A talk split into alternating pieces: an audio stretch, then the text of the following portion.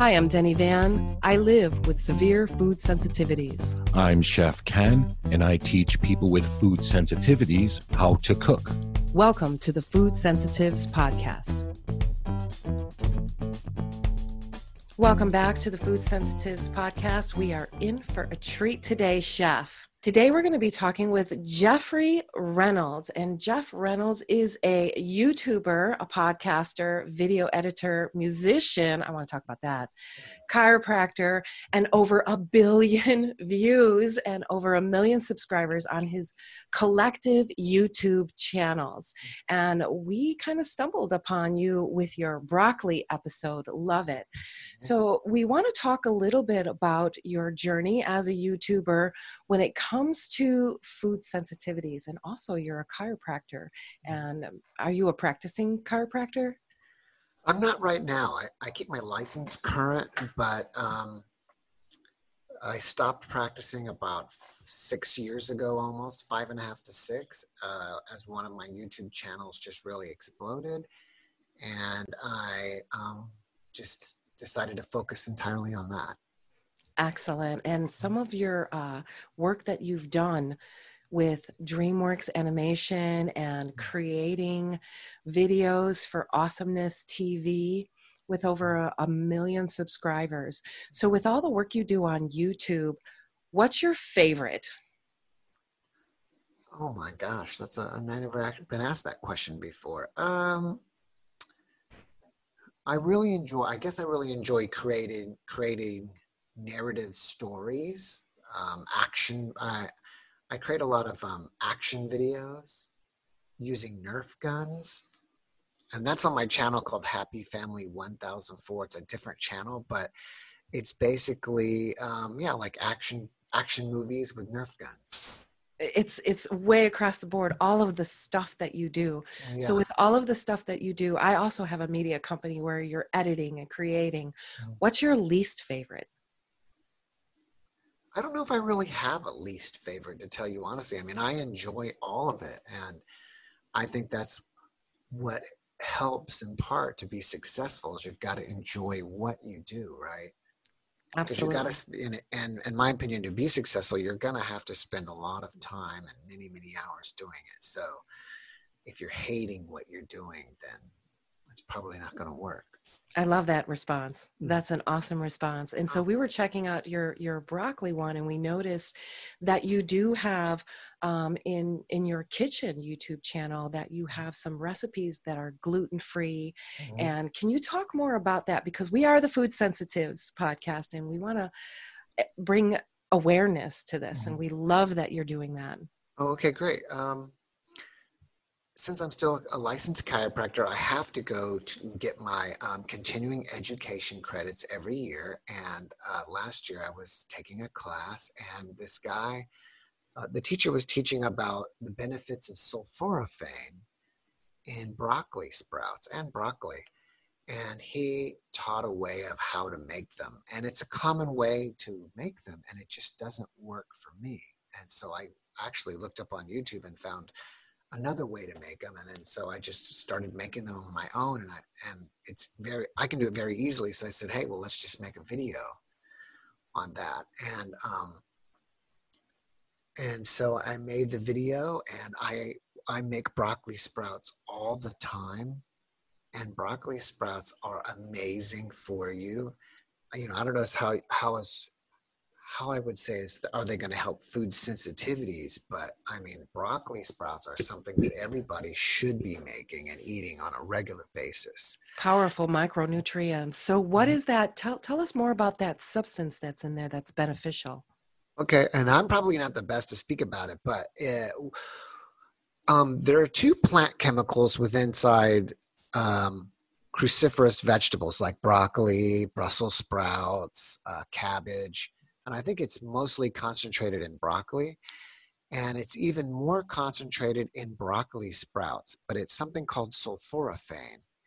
And actually, sulforaphane doesn't naturally exist in the broccoli. It only is created when the plant is damaged. It's kind of like the plant's own self protection mechanism. So, if an insect or something is attacking the plant, um, when the cell walls of the plant break down, uh, there's two major chemicals in the plant, which is myrosinase and glu- glucosinolate, I believe. Anyways, they mix together and they form sulforaphane. And so that will probably ward off or kill the insects, but that's a very powerful micronutrient for humans. And um, and you can watch a lot of you can there's a lot to learn about it i mean it, uh, i mean one of the biggest people that talk about it is dr rhonda patrick and she has a lot of information about it out there. Um, and from what i learned that it's super concentrated in broccoli sprouts. So if you had one teaspoon of it or one teaspoon of broccoli sprouts has the same amount of sulforaphane. Well, let me rephrase that one teaspoon of broccoli sprouts has 100 times the amount of sulforaphane than a cup of broccoli. Wow. Yeah, so getting times. it during that time as it's sprouting, it seems to have its most dense amount of it. Exactly. So, you know, if you have children, and I have children, and they don't really like eating broccoli, you get that in a shake and you mix that in a shake, and you're going to, you know, they're going to get a hundred times what they get every day. Absolutely. How old are your kids? Uh, 12 and 14. Do they have any food sensitivities? You know, not I don't know. You know, it's interesting that you ask, and maybe you'd be the right person to ask. All me and my two sons all have eczema. My wife doesn't, and I believe that it's something in my diet. I haven't really worked really hard to figure out what it is but I believe it's got to be something in my diet. Um, one thing I did notice is I'm in Texas and it's pretty, and I'm in San Antonio and it's somewhat humid here. It's not as bad as like, let's say Houston or New Orleans or somewhere like that, but it's not as dry as, let's say, the West Coast. But one time we were on the West Coast and most of my eczema cleared up. And I was surprised. And it mostly comes right around my um, right under my nose where my mustache would be. And if I don't shave there regularly or shave the area regularly, it really gets worse. And when I was out on the West Coast, I wasn't shaving at all, and it seemed to just resolve. So I'm not 100% sure if it's a food sensitivity or if it's something to do with, you know, what it is, but I believe it could, or stress related. I don't know. Maybe you could give me some insight on this. Absolutely. It could very well be stress related. And I know for my son, he's now uh, 26, and he went through a process of trying to figure out what was causing that eczema. Mm-hmm. And he discovered it's corn. Oh, interesting. Yeah. It starts with chicken skin, and then it's uh, usually in the elbows, on the neck, behind the ear. Mm-hmm. Um, and he too would have to shave oh, wow. and it would cause irritation. So he discovered it's corn. And it, it is a discovery process because everybody's so different. And then recognizing, hmm, I'm out here in California and I'm able to not have a response what's going on so trying to yeah. put those puzzle pieces together is such an individual journey yeah, yeah. so what I mean, are your yeah i was going to say maybe i wasn't eating corn there either i you know as far as i've learned that there are the four major the four major foods that cause it, and you could correct me if I'm wrong, is I believe it's corn, wheat, uh, was it soy, and one other? Can you can you tell me those? Could be egg eggs too. The eggs. protein in eggs could cause it, but um, for me, soy, I have a response. It kind of looks like symptoms of MS, where the whole right side of my body becomes numb, oh. and and I've had uh, I, have been soyed, you know, and yeah. my, fortunate my son was there and we were able to switch drivers. But everybody's so different. And do your kids respond the same way with their eczema? Uh, I know one of my sons has it, I believe, behind his ears. Let me ask um, my wife. Well, um, wh- uh, where did Robert has eczema as well? Where does he have it? They both have on scalp. Oh, okay. Both of them basically have it on their scalp. Ah. Yeah. Yeah. You don't. It's for them, and you don't see it as much because it's either on their scalp or behind their ears. So it's not as noticeable as me. And I don't think I wasn't like this. My, you know, it, it, it got maybe in the last 15 I'm on, I'm 50 now so when I was about 35 is kind of when it started I mean and you may believe the same thing. I believe that um, you know, we can handle a lot of ends, you know, sensitivities, but then at some point your body just can't handle it anymore. And, and you, know, I've reactions. Totally. And and it's interesting you say like in the last 15 years, because if you think about it, the DNA in corn has changed so much that we it's triggering maybe immune responses in many of us mm-hmm. because now it's incompatible with our own or it's creating something else. So we have a tendency to avoid anything corn, and it's really hard because we live in the Chicago area mm-hmm. and everything has corn in it. So mm-hmm. definitely, and of the four top things that could cause symptoms of that, corn is right there at the top. Absolutely. Yeah, it's very interesting you say that because I don't feel like we, you know, I, I eat corn chips, but I usually eat them organic. I don't know if that still doesn't matter or not. Maybe Check the ingredients if there's any corn oil. Okay. Corn sugars. Mm-hmm. And we try to eat stuff without um, mm-hmm. high fructose corn syrup. I mean, I feel like we eat pretty clean, but I feel like that. Corn. Yeah, and we just noticed today we did some shopping, and there's a local Polish sausage company that we were buying their sausage from, and we were going to buy a bunch today. And I quick looked at the ingredients; they added corn syrup, so we had to put it back. We can't eat oh. that brand anymore. So mm. it's a constant reading of those labels, is what we notice. Mm. It's interesting that you also, I think you mentioned chicken skin it look it starts the um, reaction starts with the skin becoming like chicken skin. Oh okay. I thought you meant i thought you literally mean, meant eating chicken skin. Oh gotcha. As soon as uh, my son eats corn his first reaction is the skin reacts and it feels like chicken or looks like chicken skin and it goes from there. Mm. yeah. Very cool. So um you've done broccoli um, sprouts. Have you tried like um, radish sprouts or any other sprouts? I need to make radish sprouts. And I love them. They're my favorite. Okay, I need to try that. You know, and this is a tip for anybody who does, wants to make YouTube videos is that whenever you find something that is successful, you want to continue doing things like that. And we had started this channel that I'm talking about called Jeff Mara Kitchen. That's been up there for a long time, and we don't really post often to it until recently. Um, the rules or the requirements to earn money on YouTube have changed over the years, and one of the newer re- requirements are that you have to have a certain amount of subscribers, which is, I believe, a thousand subscribers, and I believe you have to have uh, four thousand hours watch time which kind of means in my the way I can explain it is like if you had you know a, a 10 minute video and you had 10 people watch that video for the entire 10 minutes that means you know you've that video's been watched 100 minutes worth of time. That makes so they kind of keep an they keep a track of all your videos and how much time people spend on it and add it all up. So anyways, that channel we just would occasionally post it to, but that broccoli video kind of made it explode enough where it's I'm earning money from it now. So I'm like, oh wow, we're we're making money. Let's let's do some more. Let's work on this channel. And but how many times? But the but the problem is is how many times can I show someone how to make broccoli sprouts?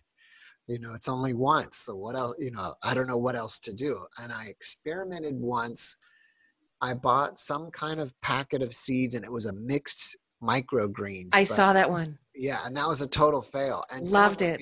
yeah, and someone left me a comment that said that it was Mizuna or something, which I have never. I don't even know what that is. I just wanted to grow it, and they said that um, it's really jelly jelly like and that's probably part of the problem was it just the, the the water would never completely drain and it was always too moist and it just molded out it smelled awful so i just threw it away but um, maybe i'll but i'm glad i spoke to you because maybe i just need to go i think radish seeds are basically the same way as broccoli sprouting yes. is the same way so maybe if i can make that that'll be another video for traffic it has a really nice uh, spicy flavor mm-hmm. that's what i heard yes very good and easy, just like broccoli sprouts to grow. And, and alfalfa sprouts are good too. And alfalfa. Mm-hmm. So yeah, I'm with my and that channel for anybody who's listening is called Jeff Mara Kitchen. Again, that's the same branding. My very original channel was just called Jeff Mara, and that's out there still. And that was a completely children's. Well, it started out whatever until about 2010, and then I started making Thomas the Train videos with my son, and it took off. So I just did kitty kitty stuff for many years, and now my kids are too old to be doing that, and things have changed within the ecosystem or not really the ecosystem, but with the government that it makes it harder to make money with children's content. That's a whole nother podcast. Yeah. But anyways, yeah. um, so I converted that channel. If you see the Jeff Mara channel now, I unbox stuff. I I've just kind of done doing this so long that people from China send me their products all the time. And instead of my kids unboxing toys, it's me unboxing stuff. And um, so, uh, anyways, yeah. So the Jeff Mara Kitchen, I've been trying to do. Well, maybe I can do healthier stuff.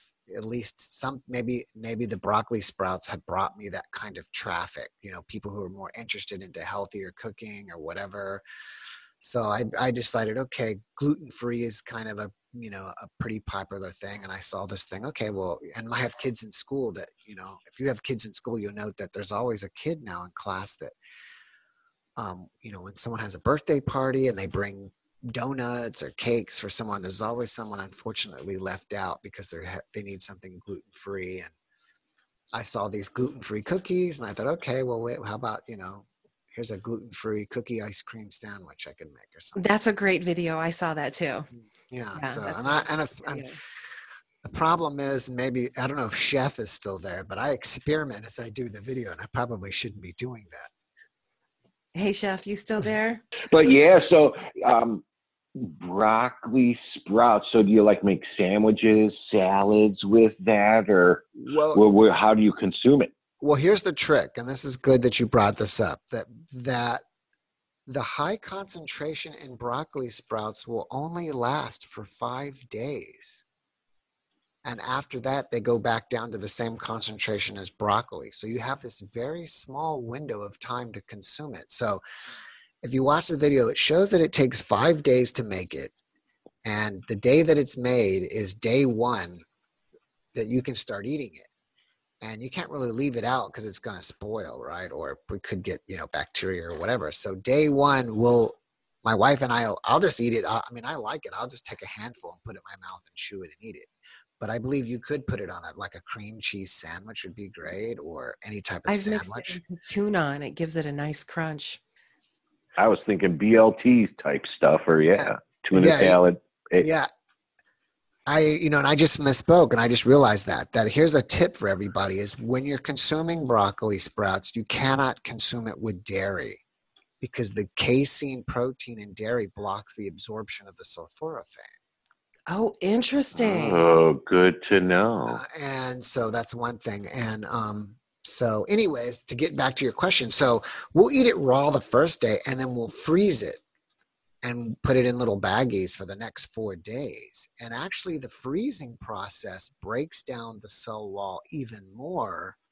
So, and now, now day two, three, four, and five, it's 200 times the potency than 100 times and generally gotcha. it's and it ends up pretty mesh, mushy so what we'll do is we'll make like a like a sh- like a shake or a smoothie, a smoothie. with it and we'll yeah. put it in the smoothie and we'll add fresh turmeric because fresh turmeric is super powered antioxidants and that's a, a, tip for you guys that powdered turmeric only has a life of 30 days upon processing and if you, and, and you probably have no idea when they processed it unless you have the actual date on there.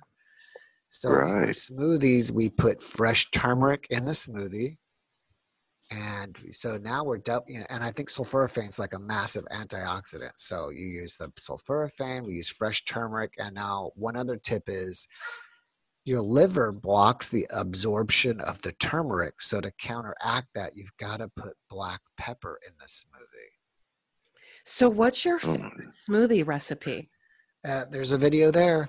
Yes, I got to look at that one. Yeah, and it's basically, I mean, we use almond milk instead of soy milk. I mean, milk, regular milk, because you don't want to, you know, you can't use dairy. So you did, and you know, you could probably even use water, just something that you know, you've got to get some liquid in there, right? And I'm a fan of hemp milk. I've never tried that. Yeah, it might be delicious. Um, so you know, you got your your um your turmeric we got our broccoli seeds we got almond milk and um, we'll put a little bit you need a little bit i think it's always good to have a little bit of oil that also kind of helps the absorption so you can put walnuts um, pecans maybe a little bit of avocado that'll get a little bit of oil and then it's up to you you know berries fruits you know. Excellent. Yeah First Just go the smoothie route. Yeah. The yeah, smoothie route. A, yeah, there you go. Hey, chef. Mm-hmm. Yes. What do you think? What would you make with those broccoli sprouts? Or we've had um, the radish sprouts. Mm-hmm. Yeah, I immediately, you know, especially with our family, um, we would eat it all the first day. You know, the, as soon as it sprouts up, there'd be a salad, and and there it goes.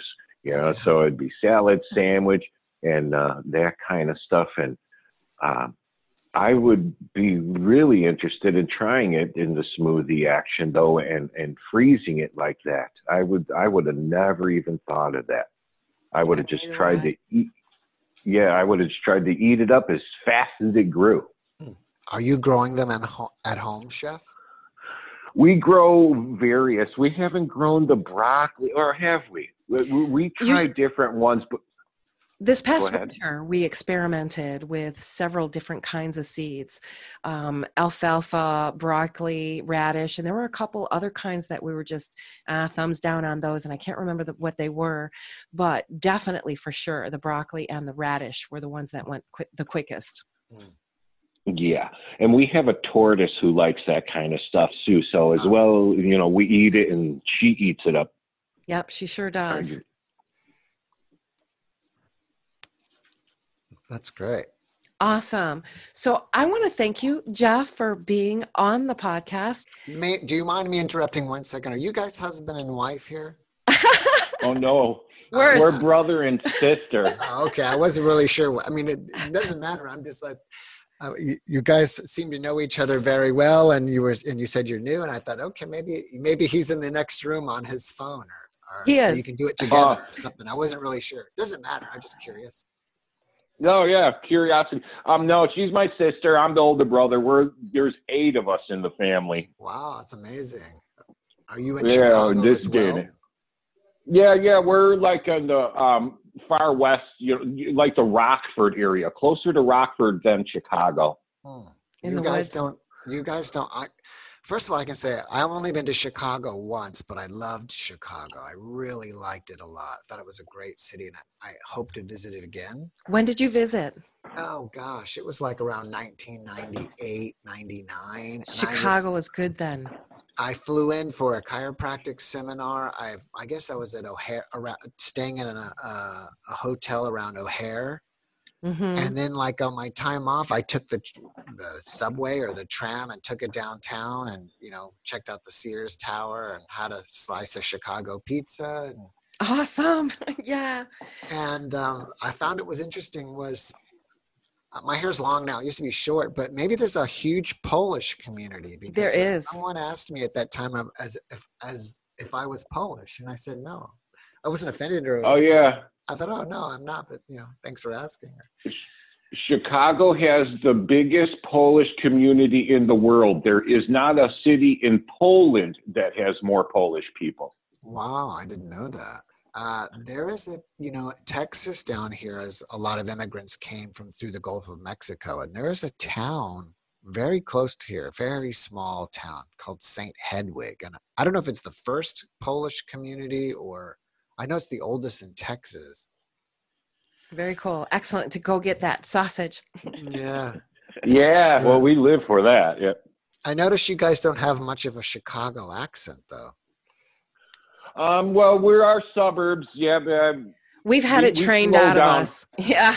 Chicago cheese on it, or yeah, yeah you know, it's going to be great. You know, let's go down to the loop, yeah. check out some yeah. LSD, you know, Lakeshore Drive, go heading down south. Yeah. I'm just kidding.